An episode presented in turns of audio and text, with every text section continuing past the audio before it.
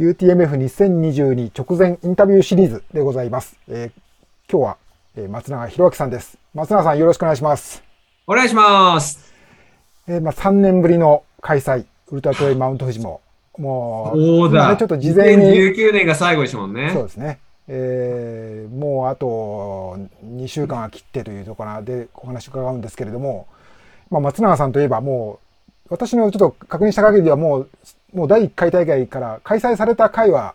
マウント仕様の方はもう欠かさず、あとモンブランなんかもね、あの出てらっしゃるんで、うん、あのまあもうこの世界、この、それでパラあの上位にもね、入ってらっしゃるということなので、まあご存知の方も多いと思いますけれども、あの、改めてちょっとね、ここで3年ぶりの大会に向けて、ぜひお話聞きたいと思っております。どうですか ?3 年ぶりの UTMF、今、まあ、ちょっとざっくりした話なんですけど、心境というか、どんな気持ちで迎えてらっしゃいますか、うん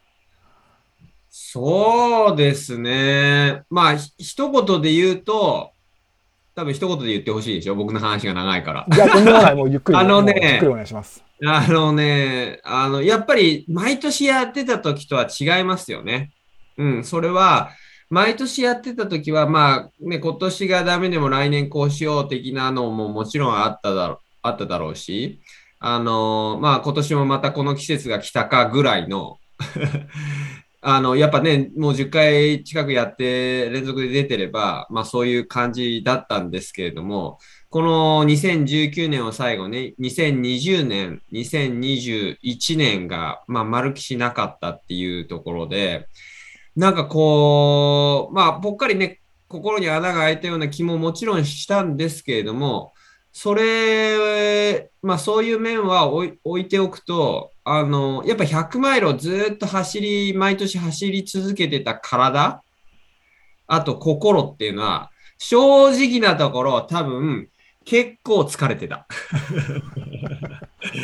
多分。そう、やっぱり、ね、100マイルって負荷大きいから、で、年にね、まあ僕は多くて多分年に 2, 2本だったと思うんですけど、多かった年でも。あの、まあ、10年近く連続でずっと2012年から多分 UTMF が始まって、で、僕は100マイルに出るようになったのが2009年からなんですよね、UTMB で。で、そうなると、まあ、2009年から毎年1本は必ず出る感じで来てたわけですよ。で、それがもう10だ、10年近く続いて、それが10年目が2019年だったわけで、だから10年連続で100マイルをずっと走ってきたわけですよ。やっぱね、疲れてたんだと思うんですね。心も体も。うん。で、あのー、なんかワクワク感っていうか、なんかそういうのは、だんだんまあなんかマンネリとまではいかないけど、やっぱりこう、なんて言うんでしょうね。その、まあ一言で言えば疲れてたんだと思うんですよ。うん。なんかこう、特別な意識というよりかは、まあまた、また、また来たかみたいな。あの、いい意味でも悪い意味でも、まあ普通になっていたというか。うん、で、でもこの2年間、丸岸湖100マイルから離れて、まあ、普通にね、もちろん、あの、僕の顔見つけを見ればわかると思いますし、あのね、僕のソーシャルメディア、YouTube とか Facebook とか Instagram とか Twitter とか見ていただければ、まあ、もちろんね、あとストラバとか見ていただければ、ストラバね、はい。はい、見ていただければわかると思いますけど、まあ、毎日普通に走ってたわけで、走り続けてはいたけれども、でも100マイルという、まあ、ある、ある種ターゲットをなしにして走ってた時と、それをターゲットとして走ってた時で、やっぱりね、こう、心と体に対する影響っていうのは全然違うので、日々、日々ですよ、それは。大会だけの負荷じゃなくて、それに向けてトレーニングっていうのは365日続くわけなんで、だ言ったら365日ずっとそれのこと考えてね、やってるわけじゃないですか、ある種。だそれが2年間抜けたことによって、まあ僕は非常にリフレッシュ。うん、心も体も、ああ、いい意味でリセットできたんじゃないかなって。すごいこう、こうそれは純粋に思いますよね。で、だからそれができたことによって、そのワクワク感っていうか、ああ、なんかちょっと走りたいなっていうか、100マイルを純粋になんかワクワクするっていうか、走りたいなっていう欲求というか、そういうのがまあ、こう自然と湧いてくるような、まあ、コンディションになった感じですね。だからもう、今までより、今まで連続で出てた時よりも、まあ、あの、いや、お祭りが来るな、みたいな、ワクワク感みたいな。その、なんていうのかな、その大会に、そう、100マイルって、まあ、UTMF に対するワクワク感もあるけれども、その100マイルっていうことに対して、なんか久々に、ああ、あんなことできるんだな、みたいな、その、そういう喜びっていうのが、まあ、喜びですよね。うん、僕今新潟に住んでるんで、新潟に住んでるとね、長い冬、本当吹雪の中とか、もうね、あの、もう、なんて、めっちゃ風強くて雪がブワーって当たる中走ってて、で、ね、まあ関東の方から言わせれば、あの、今日は雨風強いから走るのは走る感じじゃないからみたいな時がね、多分あると思うんですけど、そんなこと新潟で言ってたら走る時ないからね、みたいな。雨風吹いた時に走る、走らないなんて言ってたら走るときなくなりますんで、新潟じゃ。で、まあそんな冬なんか毎日そうなんで、で、それを、ね、そういう冬を迎えて、との通り抜けて、迎えた時の春の喜びの解放感みたいな、まさに今なんですけど、まあなんかそういう感覚も、やっぱりありますよね。だから走れる喜びっていうか、その UTMF、えー、イコール100マイルを走れる喜びっていうのが、こうなんか自然と湧いてきてるのを感じますよね。うん。なくてごめん。いやいやいや、いやね、あのー、多分、まあ、いろんな方いらっしゃって、僕なんかが想像したのは、まあ、やっぱりその、体作りというか、毎年のサイクルみたいにしてやってたのに比べると、なかった、このね、3年間、大会少なかったこととかがあったりする、あ、3年間、2年間か、あね、大会が少なかったこととかを考えると、まあ、あのーね、ちょっと体作りが追いつかないとかっていうような、だからむしろ3年目、3年目はちょっと不安っていう人もいらっしゃるかなと思ったけれども、松永さんはやっぱりちょっとレベルが違うというか、むしろ、いやいや、ワクワクしてしょうがない。けど、だけど、ね、レベルは違うっていうか。いやいやけどなんかあの、その、な、いや、けどその長い冬っていうんですか、まあ気候的にね、あの、この、すごく、まあ、この新潟の地が雪深くて、えー、それを多分春のこの時期に開催される大会っていうのはそういう意味で待ち遠しいというか本当にあの、まあ、それが3年分こう溜まったというふうに考えると、あの待ち遠しくて仕方がないっていうのはなんか実感というかなるほどっていうか、うん、あのもうあの改めてねお話聞いて思いましたけれどもそういう意味ではじゃあ3年ぶりの開催というのは松永さんにとってはもうワクワクして、むしろパパフォーマンスという意味でもすごくプラスのことしかないっていうようなそんな感じなんですかね。まあ、パフォーマンスとかあんなそういうのはよくわかんないんですけど、そういうのはね、だって開けてみないとわかんないし、本当走ってみないとわかんないけど、ただ単純に感情として、うん、あの、喜び、うん、うん。あの、ね、だって100マイルを走るっていうのは、100マイルを作ってくれる人がいて、そのね、僕は100マイルを作る大変さもなんとなくわかるんで、大会をね、いろいろ取材もしてるんで、年間10 15近くね、大会をやっている中で、大会を作るっていうのが大変さもわかるんで、そういう意味では、その、そのね、その1メートルをつなげるために、どんだけみたいな、ここにエイドセステーション作るために、どんだけあのいろんな人に電話して交渉してみたいな、で、そういうのもわかるんで、だからそういう意味では、その100マイルっていうコースをつなげていただいて、それをそこを走らせていただけるっていう喜び、うん、その舞台があるってことですよね。うん、そういう、そういう喜びが大きいですよね。だって、あの、去年とか一昨年とかも、あの、ね、まあ去年なんかまあ特にそうだったですけども、やろうとしててね、できないっていう。で、それは状況としてあるわけで、で、あのー、なんていうかな、もう本当運営サイドから言ってももう団長の思いっていうか、そんなのはもう容易に想像はできるわけで、だからそういう意味では、あのー、本当にこのここまで持ってくる苦労を考えれば、もう一言感謝の一言だし、だまあそういう意味ではね、それは喜び、その、これが実現するっていうことに対しての喜びっていうのが、うん、一つ一番大きいですよね。だから自分のパフォーマンスがうんぬんっていうか、うん、その場があるっていう喜びですよね。うん。その先ほど今お話になったようにその松永さんまあこうプロアスリートトレイルランナーであると同時にまあこう青ヶ岳スカイレースだったりとか串形ウィンドトレイルあとトレイルランナーズカップといったまあいろいろさまざまな大会自分でもこう主催する側としてであのそういう顔も持ってらっしゃる。で私まあ何かえーと、インタビューだったかもしかしたらオフレクだったかもしれないですけども、まあ、やっぱりあのそういう中で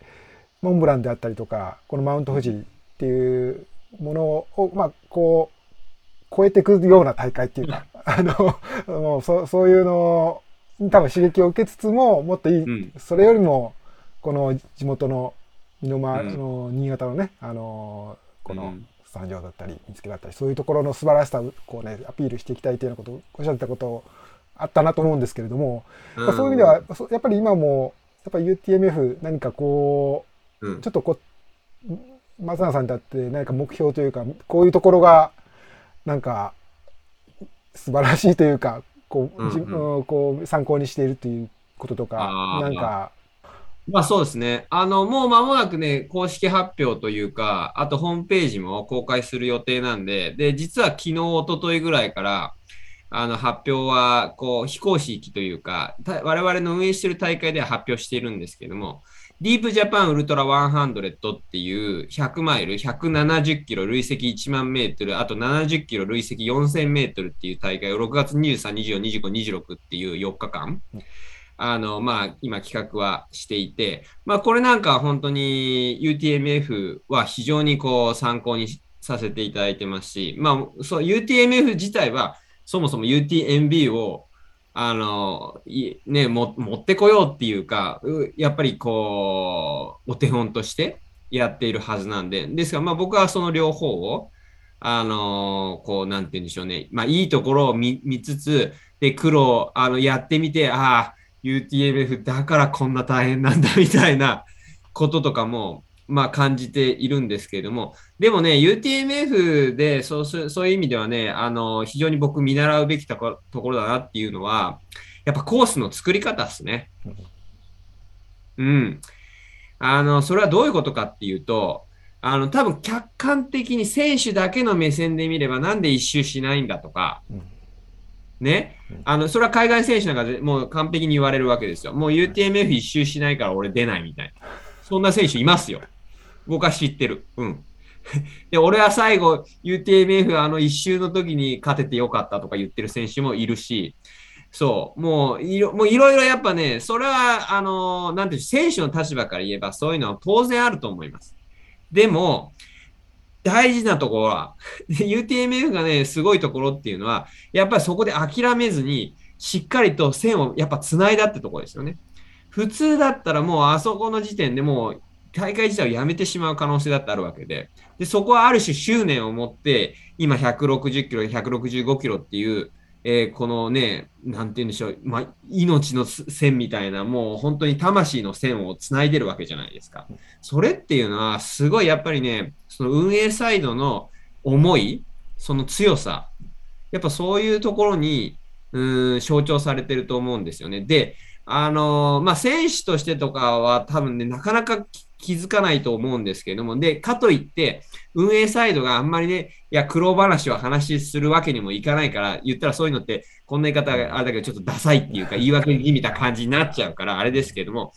まあ、ちょっと考えてみれば、富士山っていうのは、まあ、日本の象徴であり、もう世界的にも非常に有名な山で、で、みんながみんな、もう多くの方がそこの周りでいろんなことをしてきてる、歴史ある場所であり、いろんなこ、そんなこと言い方あれだけど、利害関係もあって、ね、で、ですから、そんな簡単に、あの、全く何もない、こう、空白地帯にポンって線引いてるだけじゃなくて、もう非常に昔から大変な、その、ね、こう、事情が入り乱れてるところに、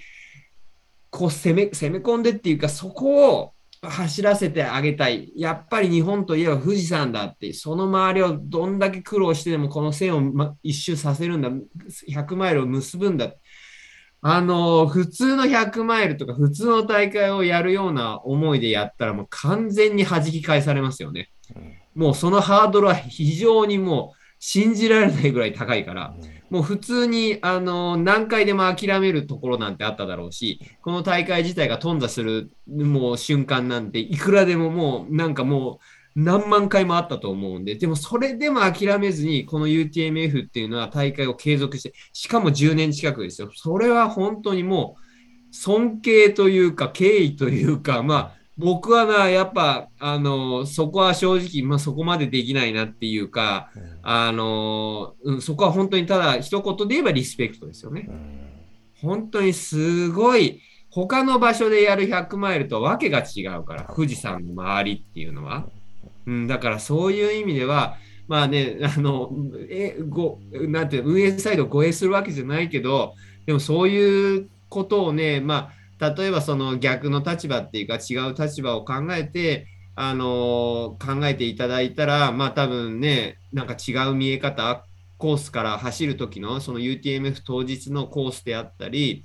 あのそのいろんな瞬間、たとえ舗装道路を走ってたとしても、たとえ街中を走ってたとしても、そこは、そこをどう通さないと、なんとどうしようもない状況っていうのが、どれぐらいその後のは、その後ろにあるストーリーがあるかっていうのは、だって運営サイドは間違いなくトレールを通したいわけなんですよ。理想のコースなんていくらでもあって、でもそこを通せない理由っていうのがあるってことを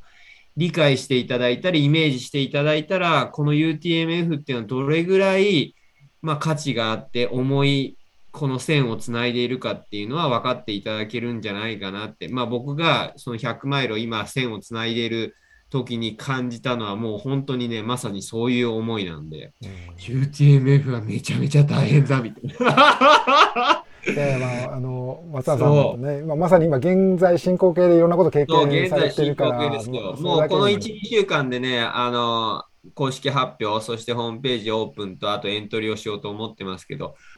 あの最後にあの、まあ、松永さんは、はい、まあね、コーチングのね、えー、コーチとしての顔も持たれているということなので、はい、まあ、例えばその、はい、そういうこうあのクライアントとして